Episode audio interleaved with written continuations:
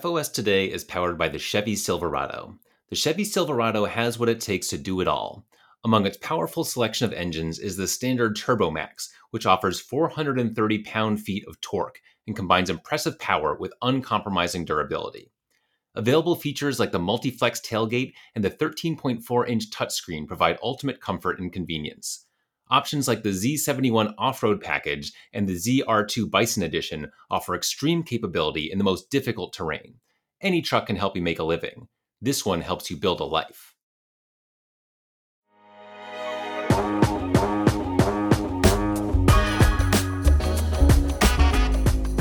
Two rival football leagues could become one. Plus, later in the episode, we have Washington Mystic star Elena Delle Donne. It's Wednesday, September 20th. I'm senior writer Owen Poindexter, and this is Front Office Sports Today.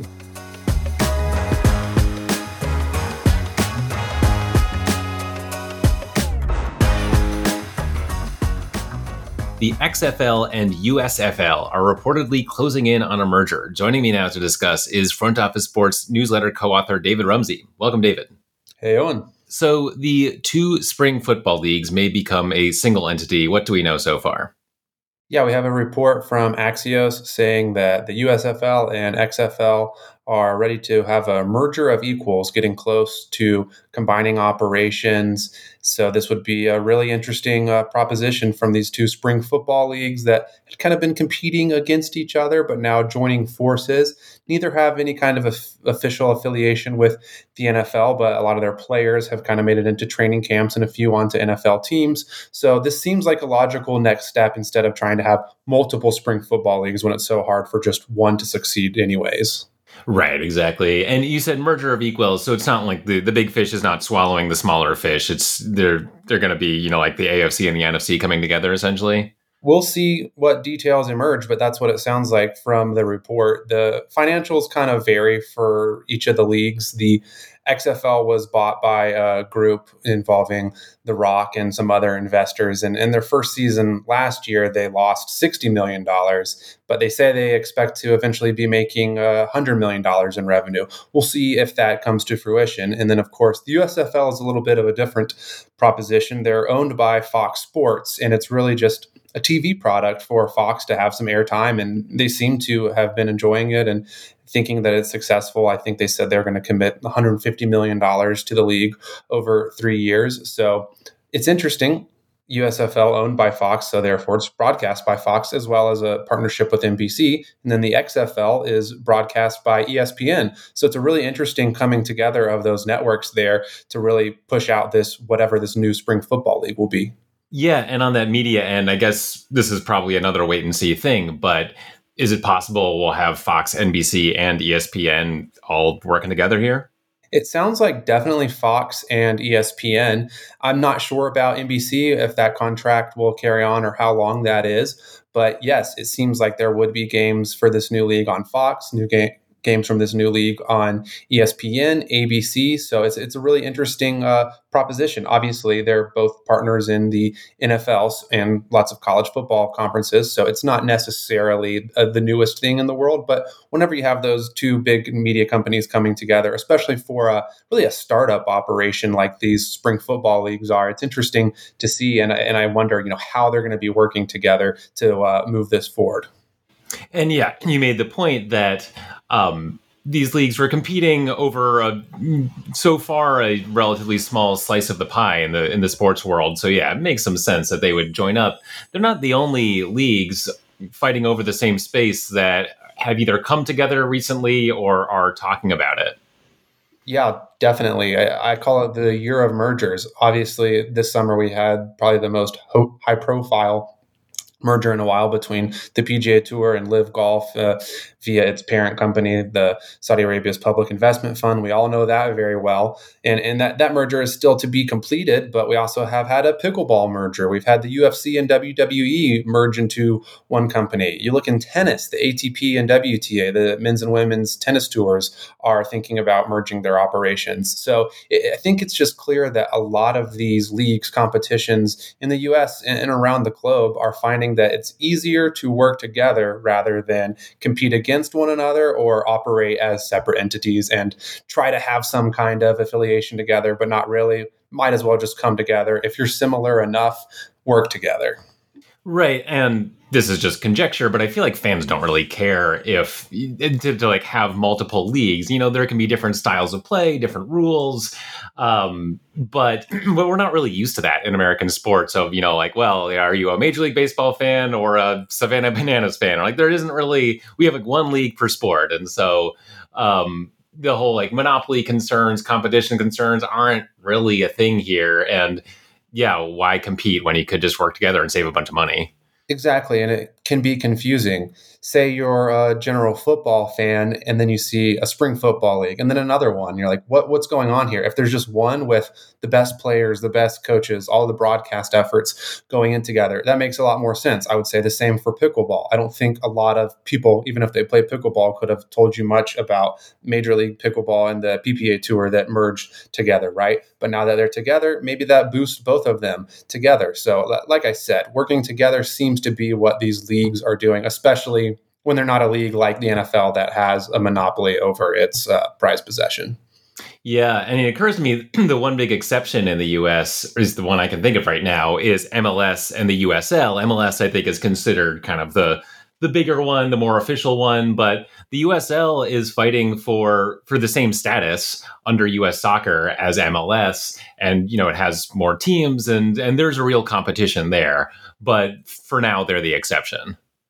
Yeah, exactly. And that's a, a whole nother podcast probably that we could get into um, American soccer and uh, especially at the professional level, level with uh, relegation or the MLS model. And yeah, clearly MLS the big winner there right now, but I know the USL has uh, other ideas in their head at least. Yeah, absolutely. And just one more thread I want to tug on here. I feel like, I mean, we've been hearing for years about, um, um, private equity coming more and more into sports. And if you see sports as more of an investment, then and you have that more you know equity mindset, then it just makes more sense to kind of streamline things and you know cut staff in some cases, uh, as I think we saw with the US UFC and WWE merger. Um, and, so it's less like you know we are this league and we do things this way and we could never dream of competing or you know joining up with this other league uh, toward more like hey, you know, we're, we're all just trying to make money here. Let's what's the most logical move? Right, exactly and bringing leagues together can bring in more opportunity for private equity investment like you said. Sometimes um, these investors don't want to pick one or the other but if there is one specific league whether it may be pickleball whether it may be spring football or tennis they're willing to dive into a product that feels a lot bigger. And if not then you know they'll just go and invest in um, you know other companies or even you know maybe an nfl team now that uh, the nfl is considering letting private equity firms invest in their club for minority investments. Right. And when they do, they'll be pretty much the last major American league to have done that because yeah, pretty much open for business across the board there. David Rumsey, thanks so much for joining us. Thank you, Owen. The NFL has filed a grievance against its Players Association, accusing it of encouraging running backs to exaggerate injuries to gain leverage in contract negotiations. Now, when I first saw that headline, I thought that doesn't make any sense. How would acting more injured than you actually are convince a team to give you more money? But fortunately, someone explained that very clearly. And unfortunately for the NFLPA, that person is NFLPA President JC Tretter. Speaking on Ross Tucker's podcast in July, he said this. I think we've seen issues now. I don't think anybody would ever say they were fake injuries, but we've seen players who um, didn't want to be where they currently are, um, have injuries that made them in, uh, unable to practice and play. Um, but you're not able to get fined and you're not able to be punished for not reporting. I don't think I'm allowed to ever recommend that, um, but at least publicly. But I, I, think each player needs to find a way to build up leverage to try to get a fair deal that at least publicly line is key here. The NFL is saying that the NFLPA did suggest that running backs do exactly that on a Zoom call before the season. People do all kinds of shenanigans around contract negotiations, but this one might have violated the league CBA, and if an arbitrator agrees, that could have some consequences. Deion Sanders' Colorado Buffaloes continue to upend the sports world. The Buffaloes game against Colorado State on Saturday was ESPN's fifth most watched college game ever, with an average of 9.3 million viewers, despite starting at 10 p.m. Eastern. It was also the most watched college game of the season and the most streamed college regular season game ever. On Tuesday, the Buffaloes announced that they had sold out every home game this season for the first time in their history. Also, as of Tuesday morning, the top two trending videos on YouTube were the highlights from that game and Sanders' interview with 60 Minutes. Before all this started, we talked on this show about how we might need three years to fully understand the Coach Prime effect in Colorado. Turns out he only needed three weeks. Also, apologies to Blenders Eyewear founder Chase Fisher, who we talked about yesterday. Uh, I called him Mike Fisher, which is not his name. So sorry, Chase. Um, and congratulations on the sales. Up next, I spoke to WNBA star Elena Delle Donne about her journey as a player and the state of the WNBA right now as women's sports continues to surge in popularity. That conversation is coming up next.